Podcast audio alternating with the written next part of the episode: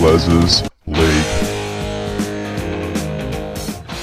Hello and welcome back to Big Les's League and All Rugby League Experience. I'm your host, Big Les. Let's talk about your Super Sunday of football. We have the Broncos taking on the St George Illawarra Dragons. Both sides a little bit depleted, but not too much at all. Just got wind that Corey Oates would be ruled out of this game, meaning he's probably going to start on the wing for State of Origin. But let's have a look at these lineups for today. For the Broncos, we have Tesi Niu at fullback, Delouise Hoeter and Jordan Pereira on the wings. We have Kotoni Staggs and Brenko Lee in the centres, Ezra Mam and Adam Reynolds in the halves, Keenan Palasia and Ryan James in the front row with Billy Walters at nine, Zac Hosking and Jordan Riki in the back row with Kobe Hetherington at lock. And then on the bench, we have Corey Paix, Reese Kennedy, Xavier Willison, and Tyson Gamble. Pretty strong bench there for the Brisbane Broncos. Still a pretty strong side. Keenan Palasia in the front row.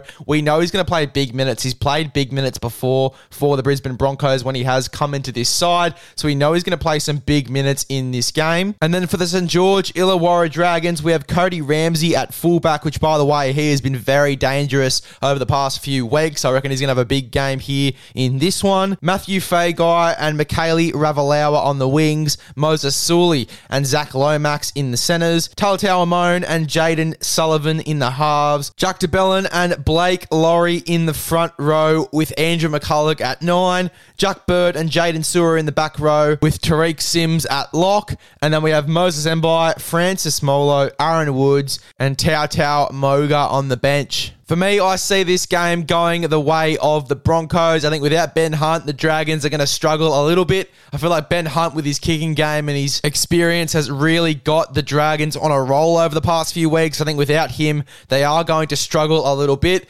However, I think that Jayden Sullivan and Talatau Amone playing in the juniors together, I don't think it's going to be too bad for them. I think they're going to unlock some combinations they did in reserve grade before they made their debuts. It's going to be a very interesting game and one I'm looking forward to for both sides. I do think the Broncos get away with this game, though.